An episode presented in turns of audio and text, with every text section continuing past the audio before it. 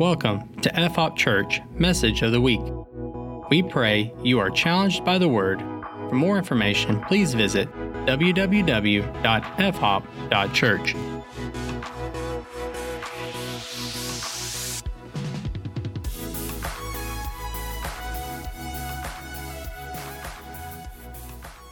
Well, if you have your Bible, and I hope you do, turn with me to Hebrews chapter 11. This is our third week going through this series on faith. Everyone say faith. Say faith like you mean it. Faith. Yeah, there we go. Faith. I'm pretty excited because today we're actually going to be venturing in to Noah.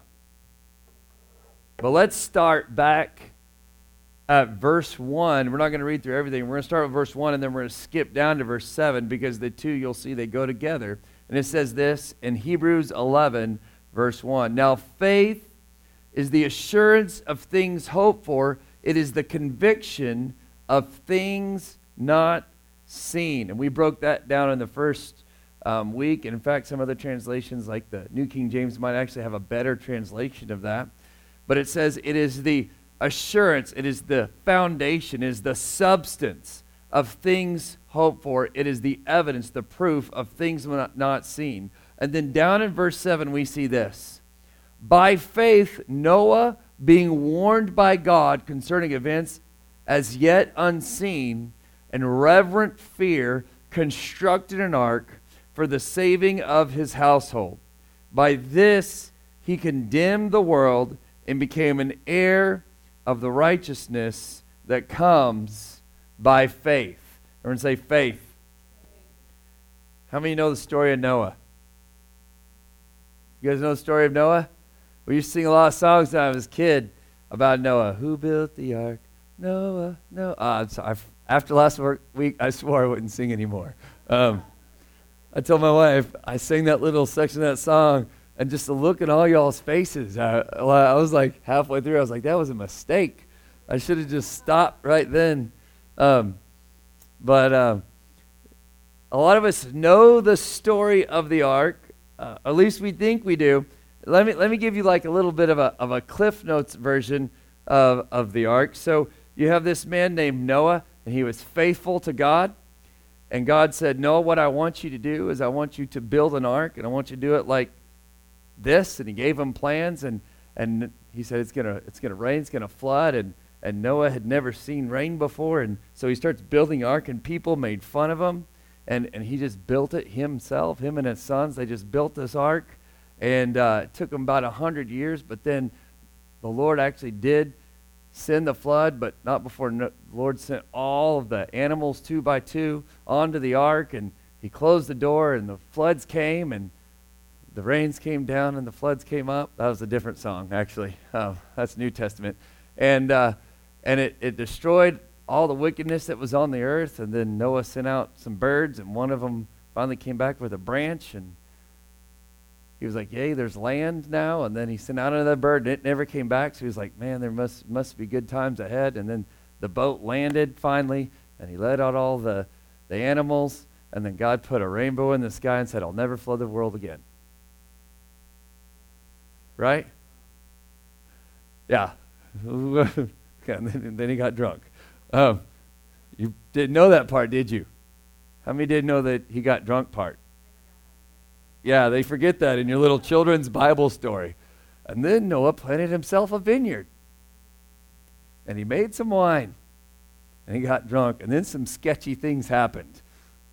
That's what it says. Some bad stuff happened after that. Um, well, what if I told you part of what I just told you, that little Sunday school narrative isn't actually in the Bible.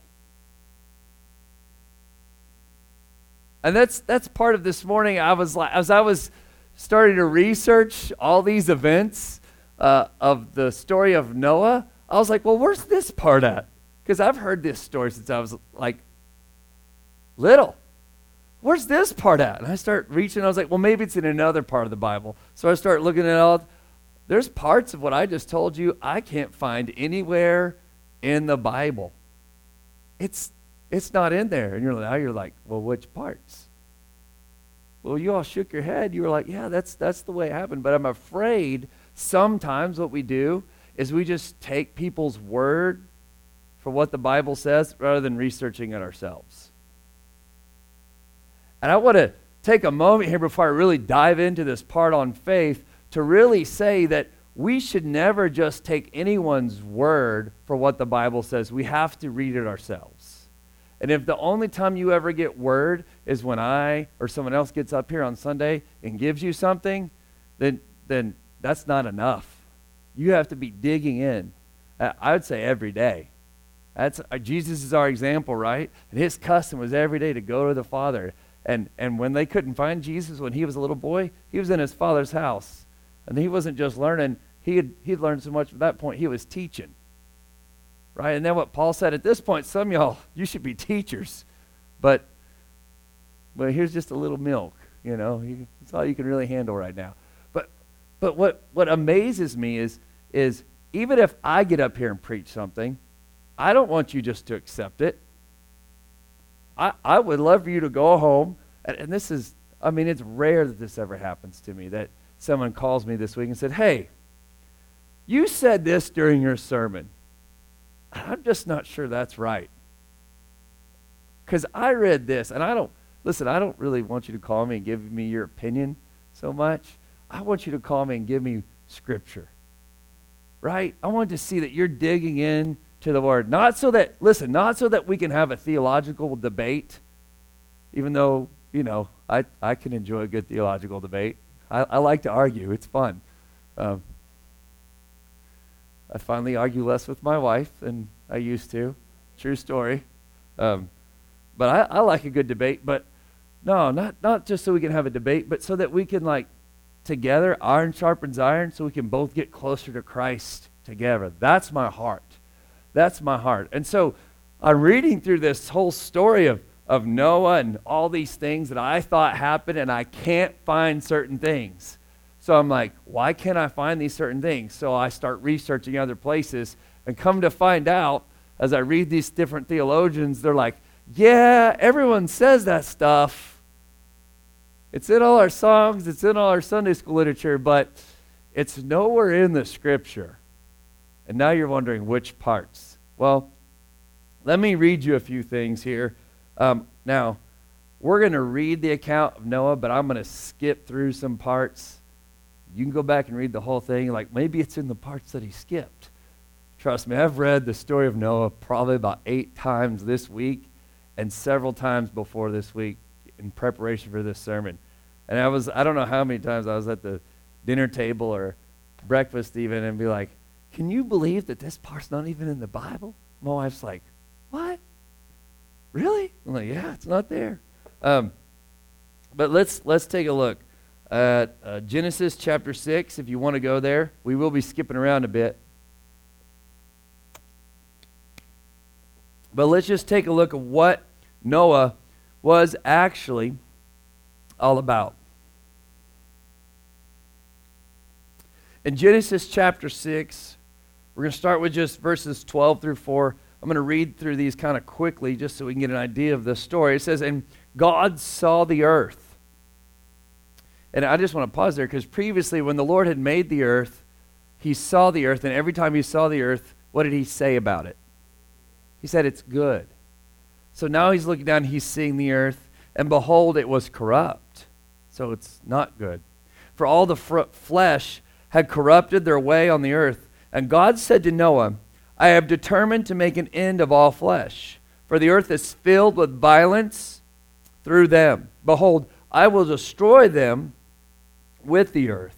Make yourself an ark of gopher wood, make it out of rooms in the ark, and cover it inside and out with pitch. Now let's skip down to 17. It says, For behold, I will bring a flood of waters upon the earth to destroy all flesh, which is, uh, excuse me, in which the breath of all life under heaven. Everything that is on the earth shall die, but I will establish my covenant with you, and you shall come into the ark, you and your sons and your wife and your sons' wives with you, and of every living thing of all flesh you shall bring two of every sort into the ark, to keep them alive with you. They shall be male and female. Verse or chapter 7. Then the Lord said to Noah, Go into the ark, you and your household, for uh, I have seen that you are righteous before me in this generation. And I would highlight that. I have seen that you are righteous before me in this generation. Verse 4 For in seven days I will send rain on the earth, 40 days and 40 nights, and every living thing that I have made I will blot out from the face of the ground. And Noah did all that the Lord commanded him. Verse 12 And rain fell on the earth for 40 days and 40 nights. On the very same day, Noah and his sons, Shem and Ham and Japheth, and Noah's wife and the three wives of his sons with them entered the ark. They and every beast according to its kind, and all the livestock according to their kind, and of every creeping thing that creeps on the earth, and according to its kind, and every bird according to its kind, and winged creature. They went into the ark with Noah, two and two of all flesh, in which there was breath of life. And those that entered, male and female of all flesh, went in as God commanded him. Say, as God commanded him. Say, as God commanded him. That's right. And the Lord shut him in. The Lord continued 40 days on the earth. The waters increased and bore up the ark, and it rose high above the earth. And then in verse 21, it says, All flesh died that moved on the earth birds, livestock, beasts, all swarming creatures and that swarm on the earth, and all mankind. Everything on the dry land and in whose nostrils was the breath of life died. He blotted out the ground, man and animals, and creeping things, and the birds of heaven. They were blotted out from the earth. Only Noah was left, only those who are with him in the ark. Chapter 8. But God remembered Noah and all the beasts and the livestock that were with him in the ark. And God made a wind blow over the earth, and the waters subsided, the fountains of the deep and the windows of the heavens were closed, and the rain from the heavens was restrained, and the waters receded from the earth continually. At the end of 150 days, the water had abated. And in, uh, for the sake of time, in verses 10 through 12, we see him sending out the birds to find out if there's any land. And in 16, it says, Go out from the ark, you and your wife and your sons, your sons' wives, bring out every living thing that is with you, of all flesh, birds and animals, and every creeping thing that creeps on the earth, that they may swarm on the earth and be fruitful and multiply on the earth. I know this is a lot to read today, but it's a really long story. That's why I've condensed it. Last thing, chapter 9, verse 11. I establish my covenant with you. This is God talking. That never again shall all flesh be cut off by the waters of the flood, and never again shall there be a flood to destroy the earth. And God said, This is the sign of the covenant that I make between me and you and every living creature that is with you. For all future generations, I have set my bow in the cloud, and it shall be a sign of the covenant between me and the earth. Okay, there was a lot there. There's a lot. And we're going to unpack it, but the parts that I never saw in that passage was that, first of all, that Noah had never seen rain before. It, it never says that anywhere. Like, well, Noah had such great faith because God said it was going to rain and he had never seen rain before. When you read the story, it never says that. Noah's great faith wasn't because God said it's going to rain and he'd never seen rain before. It also doesn't say anyone ever made fun of him. Because we all have these pictures of Noah up there building an ark, all these guys going, Hey, Noah, what are you building there? A boat on dry land? It's, it's not in the story. It's not there. Also, we think that Noah just built it by himself, but he might have hired crews. Why would a crew help him build an ark? I don't know. They hired a crew to help build a new high school in Berryville. I don't, just for money, for stuff. I don't know. And, and then we always say it took 100 years, but there's actually nothing specifically saying how long it took, although it probably took him decades to build. All these things are just not in there. Now, there's reasons why we think those things are true. It's other places in Scripture think, well, it could kind of flavor it this way. I mean, the world was corrupt, so it's not beyond our imagination to think that if the world was corrupt and, and Noah, I almost said Jonah, and Noah is saying, hey, it's going to flood the entire earth, it's not impossible to think that people are probably making fun of him for being crazy. It's not impossible to think that, but it's not in this biblical account, not in Hebrews or in Genesis. Yet, in Hebrews, with all these things not being there, it says that he was a man of great faith. What does it say? It says in verse 7 of Hebrews chapter 11, it says, Noah being warned by God concerning events as yet unseen. So here, here's, here's Noah. Events yet unseen. No one had ever seen the earth flood like this before. Maybe he was also talking about rain. I don't know.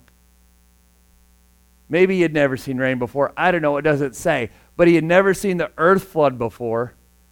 In fact, for him to say, all right, I'm going to I'm just going to be obedient even though I don't know what's going on ahead of time. This is why we look back at verse 1 that says faith is the substance of things hoped for, is the evidence of things not seen. Noah, is the world going to flood? Yes. And I'm going to show you through my faith.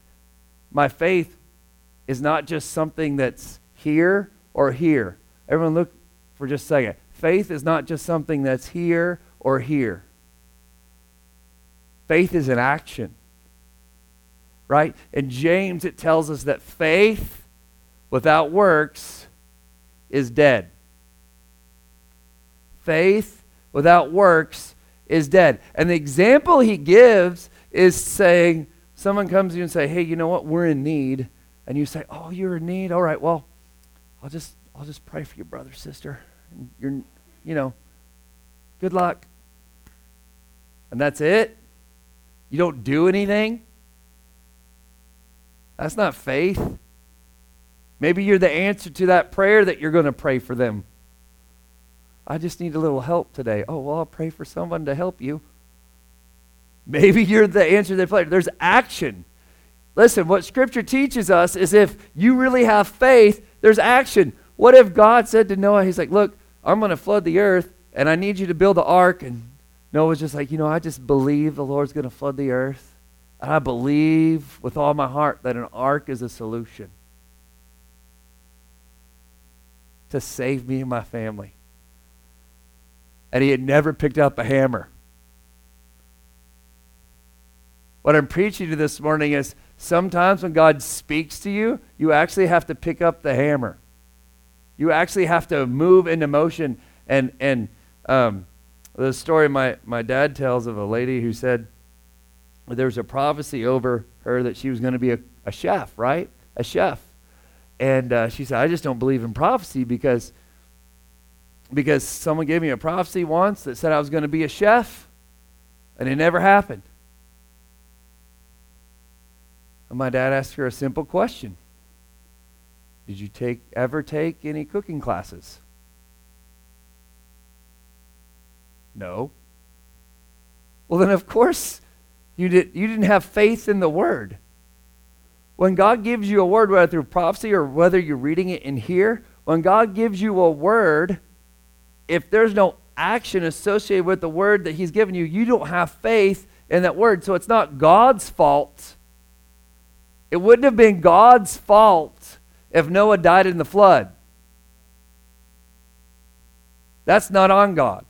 He gave him the word. He said, The flood's coming, build an ark.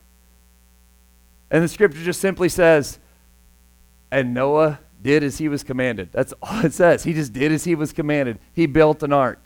It was all on Noah to respond to the word of the Lord. And the question I have for us this morning as, as, as men and women of God individually, as your family, as this church family, what words have the Lord spoken to you that you need to act on, to be obedient, to pick up a hammer and start doing? Because if we wait and we wait and we wait and we wait, we're just going to be waiting indefinitely. One thing the Lord spoke to me on years ago was this issue of discipleship. And I was disobedient for years. I waited and I waited and I waited, and I realized one day I'm just going to have to schedule a meeting. I'm just going to invite some people to follow me into discipleship. And what we see is when we are obedient to the Lord, then He blesses us and He honors us and He saves Noah. Noah's obedience took the things that were unseen and made them reality. Right? It's that substance of things hoped for, like we see in Hebrews 11 1. Noah is referenced by Jesus in Matthew chapter 24, and you don't have to go there for the sake of time. But in Matthew chapter 4, um, or 24, you know what, though? Let's go there.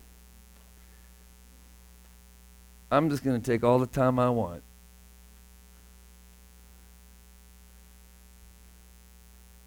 Let's go there for the sake of being accurate in the Word. Because we love the Word.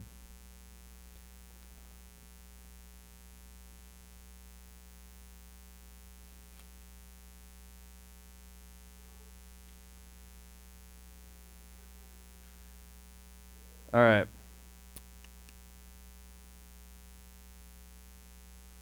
Here's what it says. If you look in 24, and Jimmy actually referenced this earlier, um, chapter 30, or verse 36. It says, But concerning that day and hour, no one knows, not even the angels of heaven, nor the Son, but the Father only.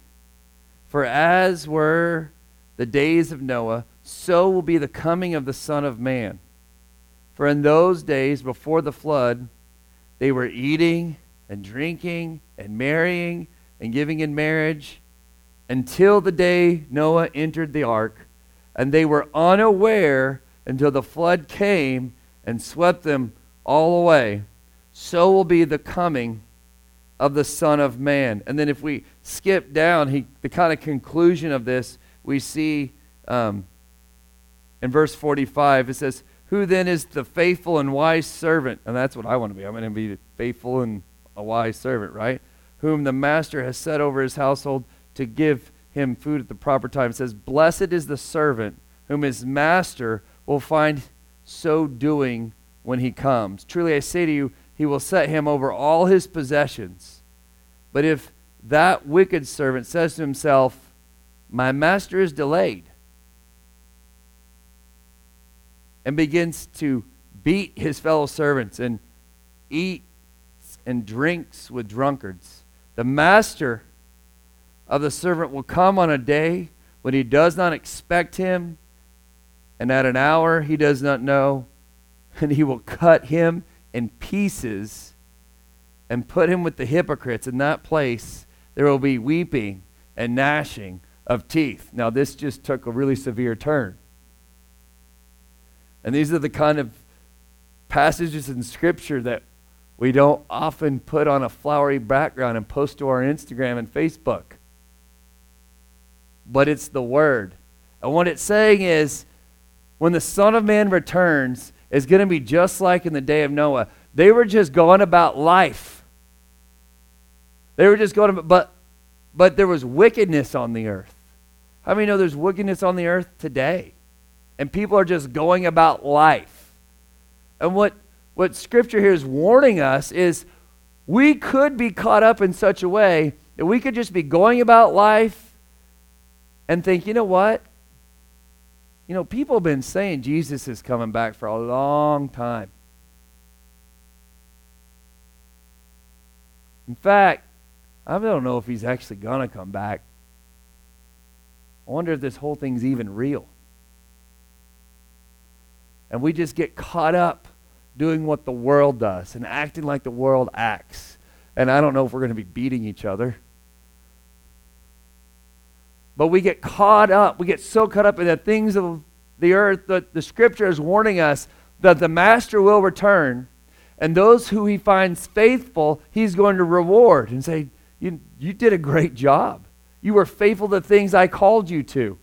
But to those he finds wasting time and living unrighteously, there's, there's a severe penalty.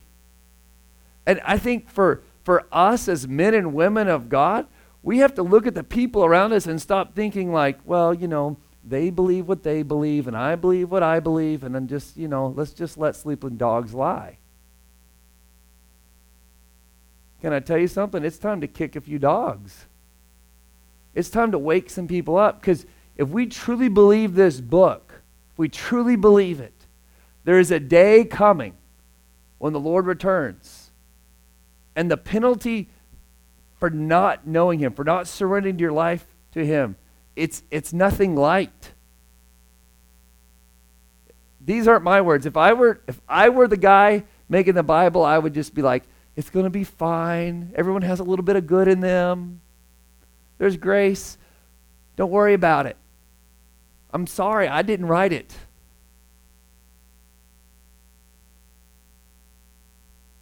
This is the reality we live in as men and women of God. That we need to not just live a good example to people around us, but begin to discuss with them and tell them the truth of the gospel. Because guess what? There's good news, there's hope in the message of Jesus Christ. But for those who reject it, there is condemnation, as we'll see here. What, what, what I look at in, in Noah's life, what I see is this outrageous obedience to what God has called him to, even though he had never seen it. And it reminds me of John, you can write these down. I love this because it's John 14, 15, and then it's John 15, 14. Both those right there. And this is what it says in John 14, 15. Jesus talking, John writes it down, something Jesus said. He says this If you love me, you will keep my commandments. Basically, just saying, if, if you love Jesus, you're going to do what he says.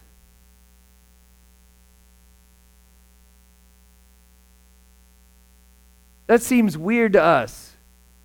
Can you imagine me saying to all you guys, if you love me, you're going to do what I say? But isn't there some truth to that, though? Like the people that we love in our life,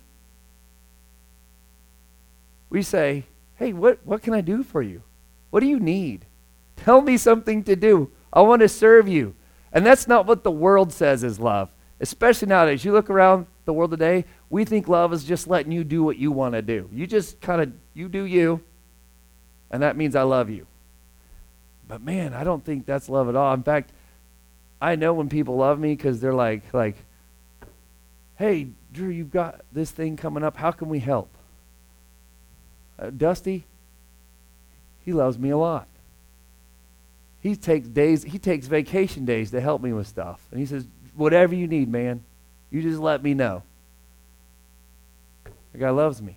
He also gave me this book, which I should say, uh, A Flood of Evidence. It's just like a science take on the flood by uh, Ken Ham. He made the big Ark Museum. Really good book. I've read a little bit of it. Um, haven't got through the whole thing, uh, but uh, really good stuff. But today, as much as I love science and all that stuff, my sermon today wasn't on did the flood really scientifically happen. There's a lot of evidence for it. Today, my heart is are we being obedient to Christ? In John 15, 14, this is what he says. You are my friend. It says, You are my friends if you do what I command you. You are my friends if you do what I command you. Again, in the natural, we think, you have some weird friends. If I say, well, you're my friend if you do what I command you.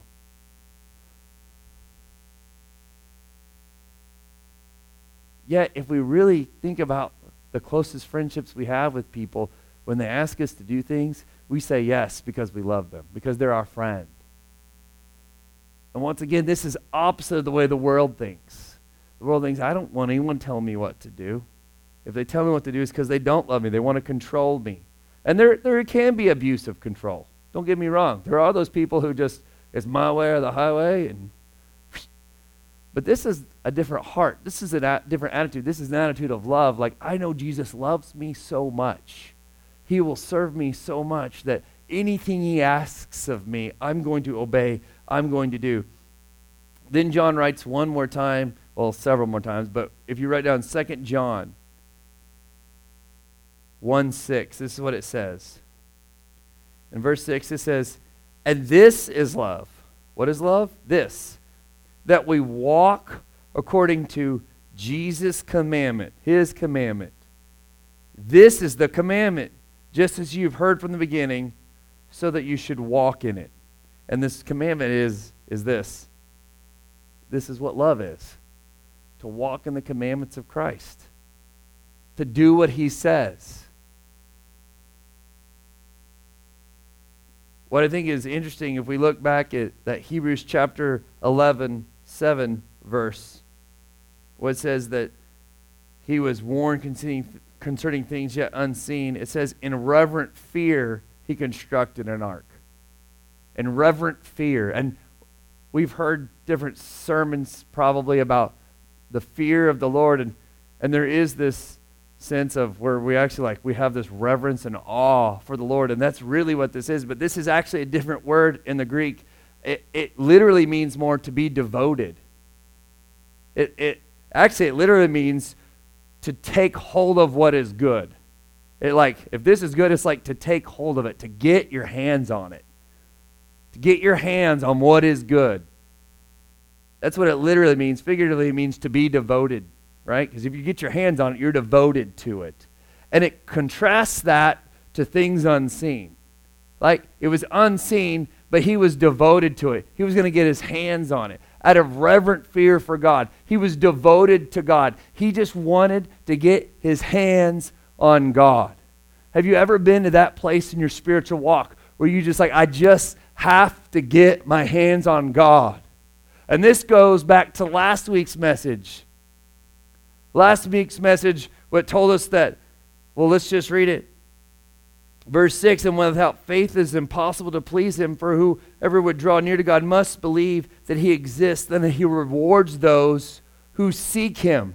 Like, I just got to see him. I just got to get my eyes on him. I just got to get my hands on him. And I think there's been different seasons of our lives where we live that way and we walk that way. Like, I have to see the Lord, I have to get my hands on him. But then we go through seasons where we just kind of back off for some reason.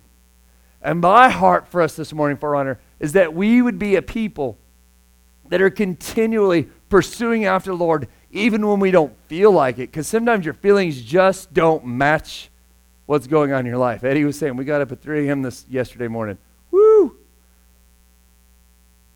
How many have ever been tired and you just don't feel like pursuing God? I, I, am going to be a, little bit transparent yesterday. Um, so, our cross country team has a lot of really young athletes this year, a lot of newbies. It's like herding cats, guys. these meets, there's, there's people everywhere, there's crowds, it's just chaos if you go to one. They're just, things are happening, and I'm texting people and calling people and trying to get, get like, just, all right. And it went pretty smooth right? We get in the bus and we drive, and I have this thing where I try to get my kids on the bus as fast as we can so we can be the first ones to McDonald's. Because we're going from Elkins to Huntsville McDonald's because it's on the way. You know who else it's on the way for? Green Forest. And for years, years, because I've been doing this about a decade now, for years. We beat every other bus to that McDonald's every time because I have it down to a science. Guys, pack it up, get in, run, get your trophy. Let's get on the bus. Like, like my girls, they got their trophy. I snapped a pic, and I was like, go! And they ran to the bus. I put it in drive, and we went. And yesterday, we got to that McDonald's, and Green Forest was already there. And I just got mad.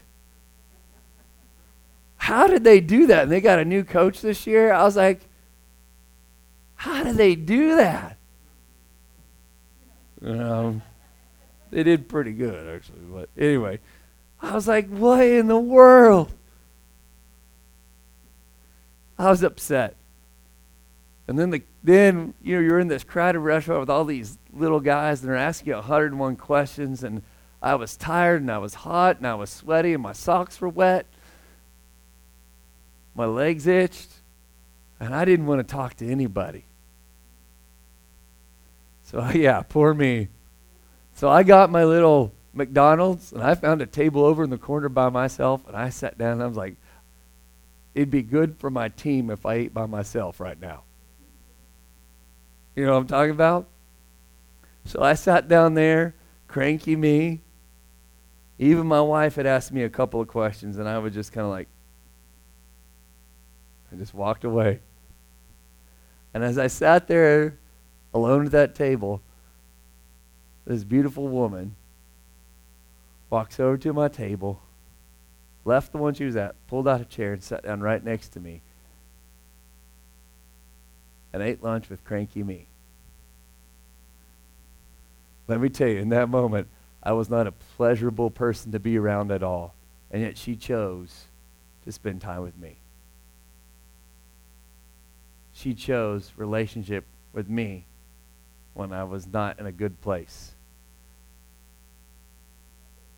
I think where our hearts need to be was even if, can I tell you, we don't feel like being around Jesus sometimes, but Jesus is never the cranky person trying to be by himself. We are. Jesus is saying, Hey, I want to spend that time with you. I, I get it, you're cranky. I get it, you're having a bad day. I get it, you don't even feel like being around me right now. But I want to be next to you. I want to be with you. And if we can realize that, what can happen to us, we realize I need to lay hold, I need to get my hands on Jesus today. And those moments when we realize we are being cranky, we are trying to withdraw, that's what we need to say, okay, whoa, whoa, whoa. This is how I feel, but I don't need to act like I feel. And we all know relationship isn't about feeling. Some days I wake up and I don't feel this over. I mean, even as amazing my wife is, I don't wake up going, oh my goodness, she's wonderful to my wife. And yet I still choose to have a relationship. I still choose to pursue, even though my heart might not be overflowing with all the emotions on that day when I first met her. Ironically enough, I was playing the bass and she was out in the crowd worshiping. Just like, I don't think I've played bass in probably five or six years. That was kind of a, a neat moment there today. I looked out and saw you worshiping, and I was like, wow. Getting our hands on God. 11.7. Enough about me and McDonald's and my wife. Let's get to the word.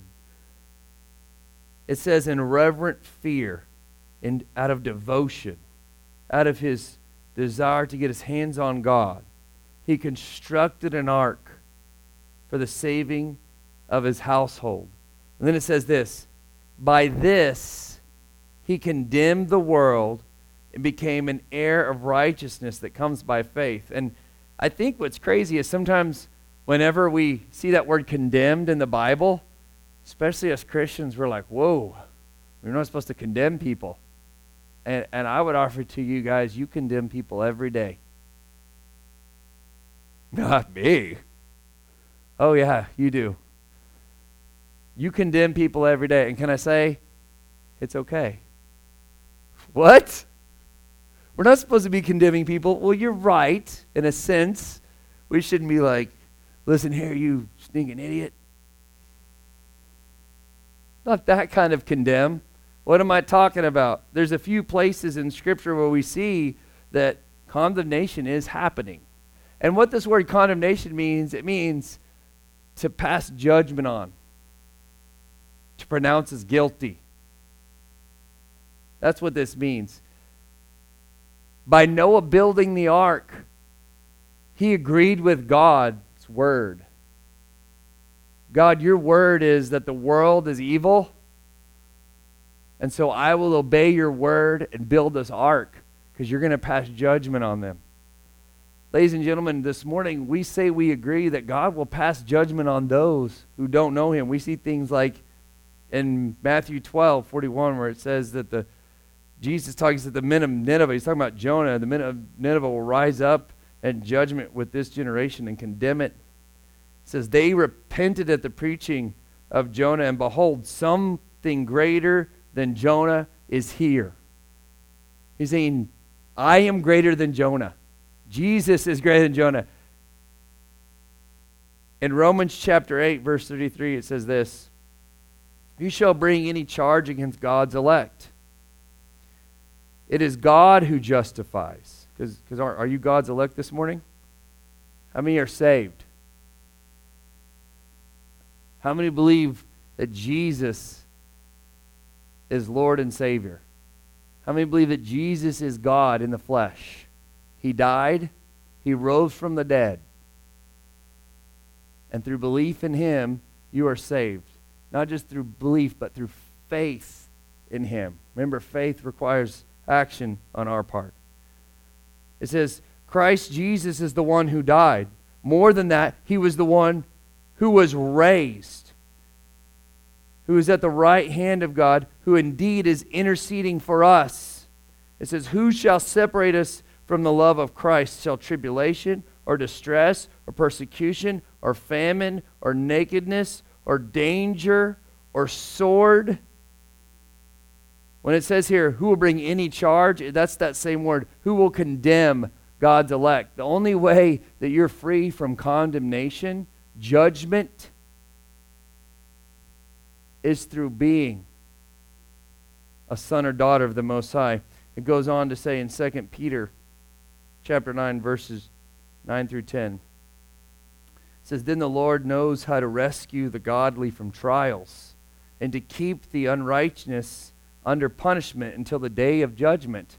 Saying here there is going to be punishment. There is going to be condemnation for those who are not godly, and especially those who indulge in the lust of defiling passion and despise authority.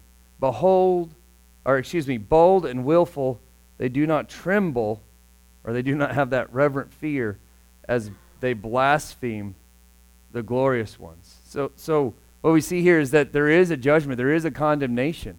If we look at other places in Scripture, for those who don't know Christ. There is a day coming where there will be judgment. We see it in Matthew where he separates the sheep from the goats, right? On one side he says, hey, come on in. The other side he's going to say, get away. I, I never knew you. And this is true, but but to go back to my earlier statement is that we all condemn on a daily basis and and it's okay. Can I can I can I say it to you like this? Because because some of you are kind of like squirming in your seats just a little bit. Anytime you decide to be obedient to what God has spoken to you to do, in a way you're condemning those who don't do the same. So if you believe, you say, okay, I believe in the scripture that, that adultery is a sin, so I will not participate in adultery. By living that righteous lifestyle, saying, I will not participate in that sin. Not with your words, but by your actions of not committing adultery, what you're saying is adultery is a sin. So I condemn it. You condemn it with your actions. By walking right. Isn't that what Noah did? He condemned the world not through saying, Look, all you guys, you're a bunch of sinners and you're about to die in a flood. He condemned the world by building a boat. He, he walked in obedience to what God had told him. When you walk in obedience to what God has told you to do, what we're saying is if you don't obey what God has told you to do, you're guilty.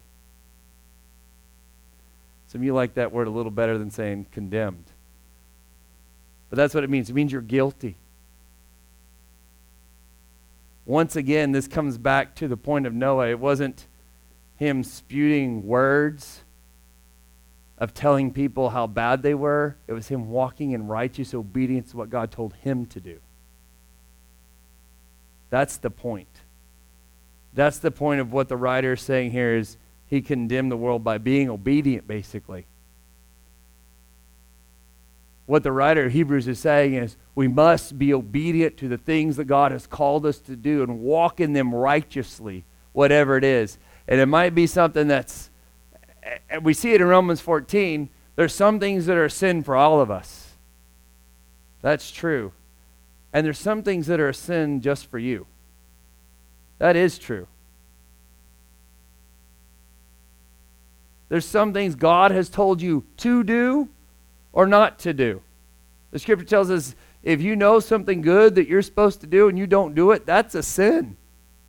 It's not just you did a bad thing, it's that you didn't do a good thing. You didn't do the thing that God, if, I mean, Noah not building a boat, is it a sin to not? I've never built a boat.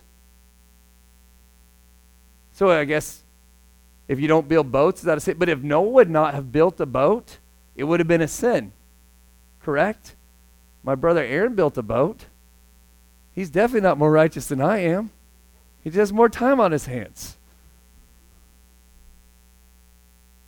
When God tells you to do something, you have to walk righteously in that thing that He has called you to do. And so, my question for us this morning is what outrageous thing has God called you to do, and are you walking in it? Ladies and gentlemen, it is crazy to build a giant boat. This thing was massive. I didn't read the specs on it, but it was massive. Has anyone been to the museum? I think is it in Kentucky? A scale model of the ark. The thing is huge. It's massive. And for him to undertake this, and it did probably take him decades to build. How outrageous faith. What has God called you to do that you haven't just. The, the thing about. I know I like to talk about running a lot, but the thing about cross country running is to start, to, to run a cross country race, you just have to take the first step. Like, like it's pretty simple. You're there and you're not racing, and then now you're racing. Like one step in, you're racing. It just takes one action, one tiny little thing. And so some of you, God has called you to do such great big things.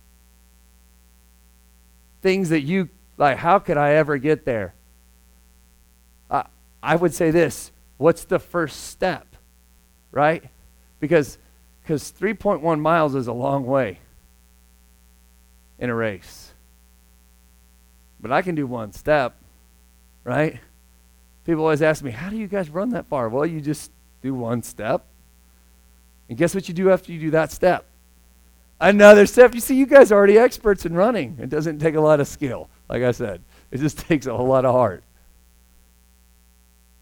And that's it. What's the thing? And some as I say this this morning, you know a thing that God has called you to do. But let's take a flip on this. If you're not obedient to what God has called you to do, you bring condemnation on yourself. You're guilty yourself of unrighteousness because God said it to you. God said it to you. And let's not even talking about the things that we all know are sin if, if you're hooked on pornography, that's definitely a sin for all of us this morning. And it's, it's time to get free from that. You're guilty. That's condemnation. But, but as we were saying this morning, as Jamie was saying, there's freedom in this place today. You can be free from things like pornography. You can be free from, from gossip. The thing that I think is so amazing about gossip is the people who are engaged in it so much they just think it's conversation. They don't even realize that they just live a life of gossip. But you can be free from that. You can be free from that because the scripture is very clear that that's, that's sin.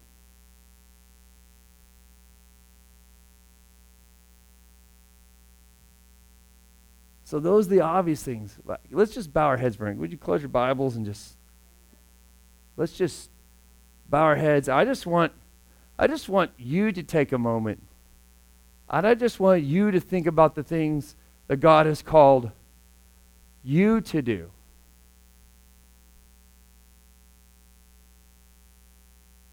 What does He specifically have for you?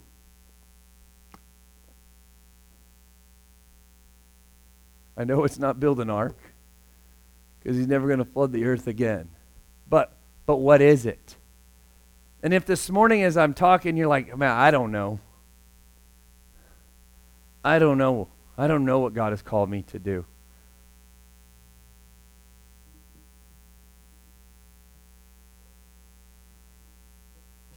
I'm going to remind you that God has a plan for your life. You are not an accident. God knew each and every single one of us would be here in this room this morning listening to this sermon.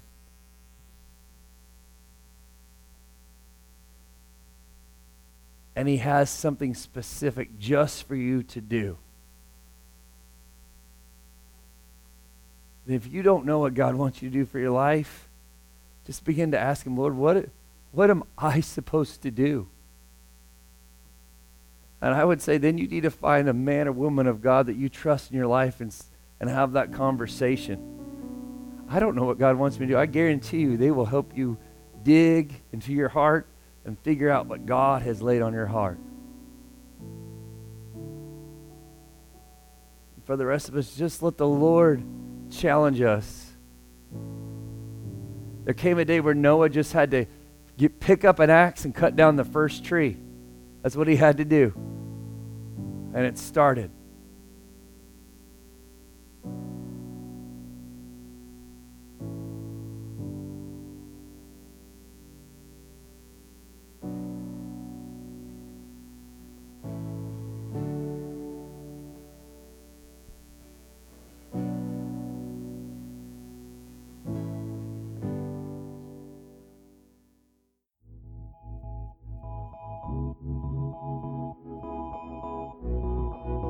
Thank you for listening to this podcast. For more information, including service times, contact information, and online giving, please visit www.fhop.church.